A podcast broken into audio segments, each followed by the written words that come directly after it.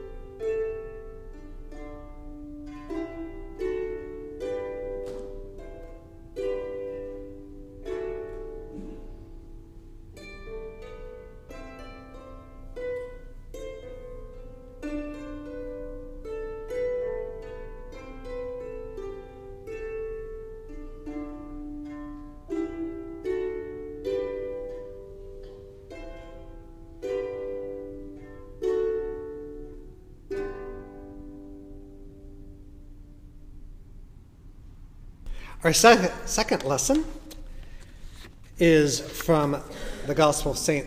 Luke, the second chapter. It's printed in your insert should you like to follow along. Otherwise, we simply ask you to close your eyes and listen to these very familiar words. In that region there were shepherds out in the field keeping watch over their flock by night. Then the angel of the Lord stood before them, and the glory of the Lord shone around them, and they were terrified. The angel said to them, "Do not be afraid, for behold, I am bringing you good news of a great joy for all the people. For to you is born this day in the city of David a Savior, who is the Christ, the Lord. This will be a sign for you. You will find a child wrapped in swaddling clothes and lying in a manger. And suddenly there was with the angel a multitude of the heavenly host, praising God and saying, "Glory to God in the highest, and on earth peace among all with whom God is pleased." Here ends our second lesson. 43 years ago, my family and I were celebrating Christmas on the island, in the islands of Hawaii. We were in the island of Maui, staying near the village of Lahaina, and on that Christmas, we joined with hundreds of others in the sanctuary of the Lahaina Methodist Church. It was in a setting much like this one, a small church, that it happened, and seemingly an unlikely scene to me, or so it appeared. Christmas with palm trees swaying from the gentle, warm breezes off the Pacific. And yet for this 20-year-old on vacation with my family, that was the right place and the right time. Now, I can't tell you what the preacher said, as you may not recall what I say tomorrow or maybe even this afternoon. But whatever happened and whatever was said, God used it to enter my life in a way never before experienced. I remember hearing these words of the angel, "I bring you good news of great joy for all the people. For to you is born this day in the city of David a Savior, one who is Christ the Lord." What caught me were the words, for to you is born. Those words for me were a welcome. For to you, Jeff, a child was born. For you, welcome. You belong here. Welcome. Welcome. What happened that night is that I said yes to God in a way I'd never said yes to God before. I said yes to those baptismal vows that my parents took on my behalf when I was young and 1.5. And I made those vows my vows. And Jesus made sense to me in a totally new way. Somehow I knew beyond a shadow of a doubt that I was welcomed by God, that I belonged, that I was loved. Can I prove this? No. Do I know why? No. But I do know that on that Christmas, love entered my heart in a new life-directing way, and I knew I belonged. I knew I was welcomed. Friends, this is what Christmas is all about. It's welcoming others. It's welcoming ourselves. Reminds me of what happened to Mary and Joseph as they arrived in Bethlehem. They couldn't find a place to stay.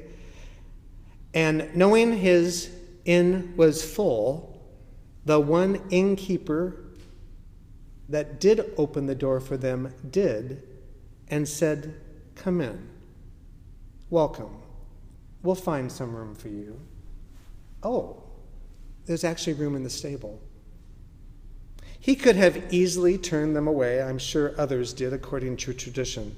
Instead, he stepped back, he listened with his heart, and said, "Welcome." He made room. And this is the invitation and call of the Christmas message: make room. Which means to make room for people we like and those we don't like. It means to make room in our understanding of people whose lives and love and beliefs are different from ours. Making room is opening our heart. A few weeks ago, a colleague of mine told me this true story. Sarah Miles, many of you know her. She is on staff at St. Gregory's Nyssa, at least until the end of the month. She's taken a sabbatical from ministry. She received a call from a gentleman that lives in San Diego asking if she would deliver an envelope anonymously with cash to the person who lived in apartment 16 in the Sunnydale Projects in Visitation Valley near the Cow Palace. Intrigued, Sarah asked why. The man, as I said, who lives in San Diego, said that he and his family lived in that apartment over 60 years ago. They were Jewish refugees from Nazi Germany. They came to America, they came to the Bay Area, and they could not find a place to live. And they kept trying to get into the Sunnydale apartments, the projects, and the manager said, "You'll have to be on the wait list. It's very long. There's no luck." But they were persistent. They came day after day after day, and one day they came, and the manager said, "I shouldn't be doing this, but apartment 16 just became available, and if you move in today, it's yours." They did. A day later, the manager came with a bag of groceries and said, "Welcome. Welcome to your new home. Welcome to America." The man said, "I've never forgotten this," and he's now in his mid-80s. Sarah said she would do it, so she made 5 different tries to apartment 16 over in the Sunnyside area, and she thought, well, maybe I'm going to have to send this envelope. Sarah did know what was in it, back to the man. But finally, the 6th time, she knocked on the door, a young woman with a child in her arms, and she could see an elderly parent in the room behind her, opened the door, and Sarah said, "This is for you. Merry Christmas."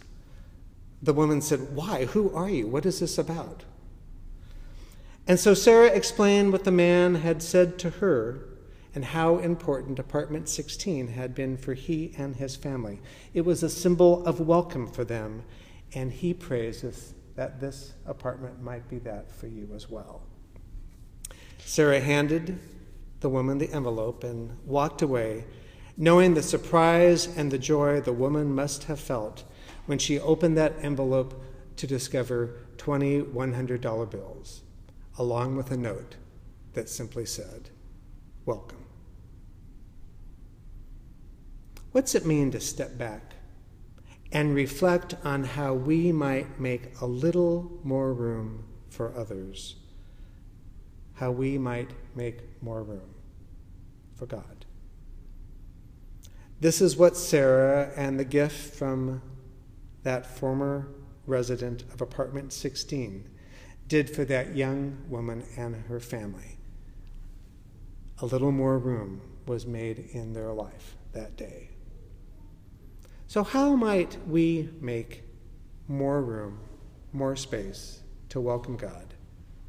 More room, more space to welcome others. For whenever we make more space, we open ourselves to mystery.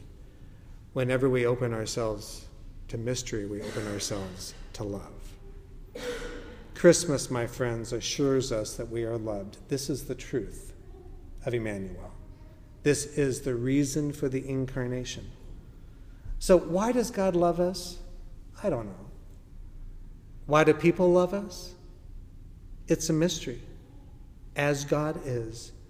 But I do know that people and God love.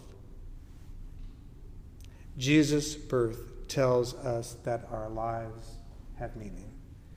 Jesus' birth tells us that there is a different way to be in the world. Jesus' birth tells us that we are given the opportunity to make space and make more room for others and even for ourselves.